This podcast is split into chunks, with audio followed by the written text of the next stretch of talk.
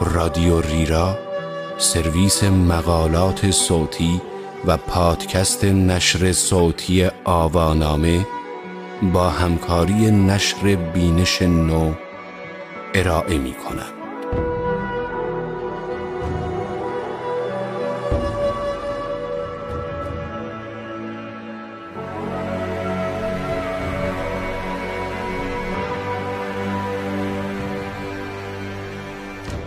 جنون خدایان این عنوان یادداشتی است به قلم هلن فیشر که مجله جانوتن آن را در شماره اول و دوم خود در دی و بهمن 1392 با ترجمه علی فیزی منتشر کرده است. من رفیع پوستی هستم.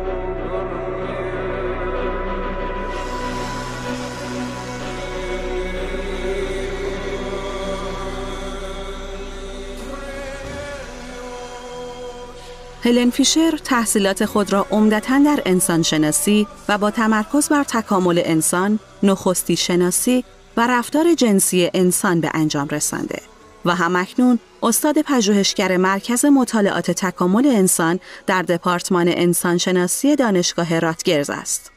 زمینه پژوهش های او گسترده است و جنسیت، عشق، ازدواج و تفاوت‌های جنسیتی مغز و غیره را در بر می‌گیرد. که حاصل آن تا کنون دهها مقاله و گفتار و برنامه رادیویی و تلویزیونی و پنج کتاب بوده است. موضوع مطالعه من مغز اشاق است. من و همکارانم 49 نفر را که دیوانوار عاشق بودند در دستگاه اسکنر مغز یا fMRI گذاشتیم. 17 نفر از عشقشان شادمان و 15 نفر در عشق شکست خورده بودند. 17 نفر دیگر مردان و زنانی 50 ساله بودند که بعد از گذشت نزدیک به 20 سال از آغاز ازدواج همچنان عاشقانه همسرشان را دوست می داشتند. مغز همه آنها فعالیتهایی را در بخش کوچکی کنار مرکز پمپ دوپامین نشان داد. معجونی عصبی که موجب انرژی، تمرکز و تمنایی است که با شور عشق همراه است. شوری که یونانیان باستان آن را جنون خدایان مینامیدند. قبل از آنکه این پروژه های اسکن مغز را آغاز کنم، ادبیات آکادمیک درباره مجموعه نشانگان مرتبط با عشق رمانتیک را جستجو کردم. البته فعالیتی جالب تر از این را هم انجام دادم. اشعاری از اقصانقات دنیا را درباره عشق خواندم. همچنان که دیگر انسانشناس ها، فسیل ها، نوک تیرها و یا خردریز گلدان ها را برای شناخت انسان مطالعه می کنند، من هم اشعار را مطالعه کردم تا مغز افسون شده عاشق را بشناسم. من ناامید نشدم. همه جای دنیا شاعران گدازه های هیجانی حاصل از های مغز را به وقت غرق شدن فرد در شور عشق توصیف می کردند. پدیدار شدن معنای خاص وقتی شما عاشق می شوید، معشوقتان را به عنوان فردی خاص، یگانه و متفاوت با دیگران می بینید. در نمایشنامه کلاسیک شکسپیر، رومئو فریاد می‌زند جولیت همچون آفتاب است.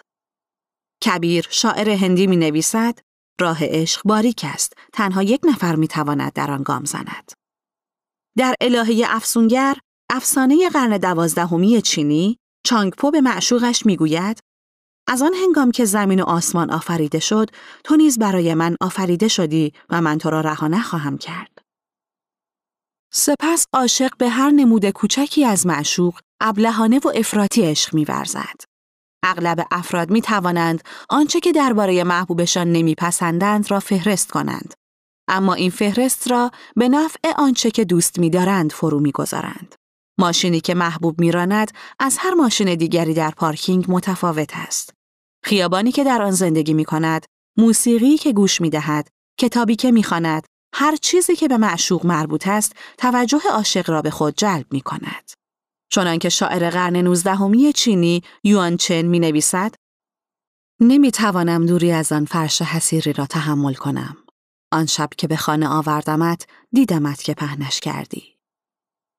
چاسر می‌گوید عشق همیشه نابیناست و همچنان که این حس رشد می کند این حمام دوپامین مغز عاشق را از نیروی خستگی ناپذیر سرخوشی به وقت کامیابی و نوسانات خلقی به وقت دوری پر می کند. رابرت لوول این وضعیت را این گردباد، این سرسامه اروس می نامید. واکنش های بدنی هم با این طوفان ذهنی همراه می شوند. اونونو کوماچی شاعره قرن نهمی چینی می نویسد در حالی که بیدار و گرمم دراز می کشم. آتش فزاینده اشتیاق در قلبم زبانه می کشد و شعله ور می شود. این های جسمی از آشوب در معده گرفته تا کف های خیس عرق، زانوان سست و قلب پرتپش احتمالاً نتیجه نوراپینفرین هستند. ماده شیمیایی که ارتباط نزدیکی با دوپامین دارد. بنابراین اعتیاد جسمی و روانی به یک انسان دیگر آغاز می شود.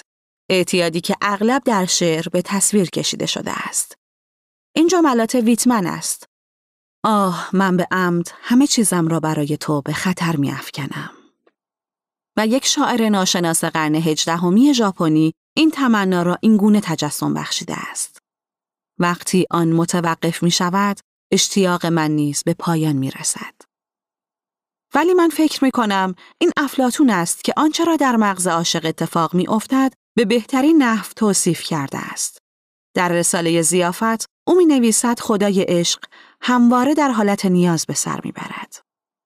عشق رمانتیک یک نیاز، یک خواسته، یک تمنا، یک عدم تعادل زیستی و یک سائق است که از مناطق ابتدایی مغز پستاندار برمیخیزد و به ما انرژی، تمرکز و انگیزش برای به دست آوردن بزرگترین جایزه زندگی یعنی شریکی برای زیستن می دهد.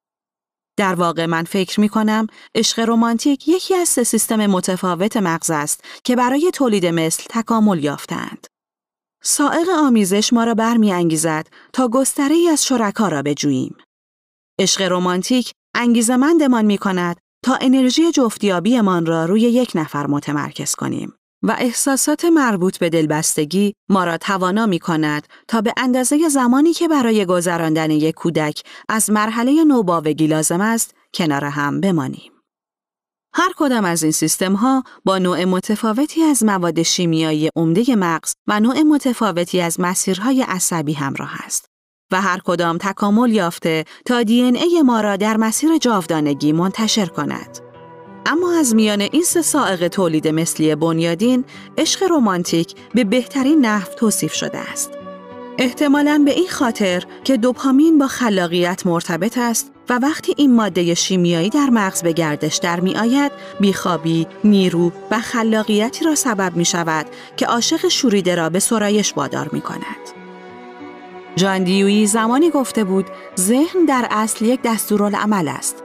ذهن اعمالی را انجام می دهد و شاعران آن اعمال ذهن را با کلمات مسخر می کنند و مرا قادر می سازند تا آن مجموعه هیجانات را که مغز به هنگام عاشق شدن تولید می کند لمس کنم و بفهمم.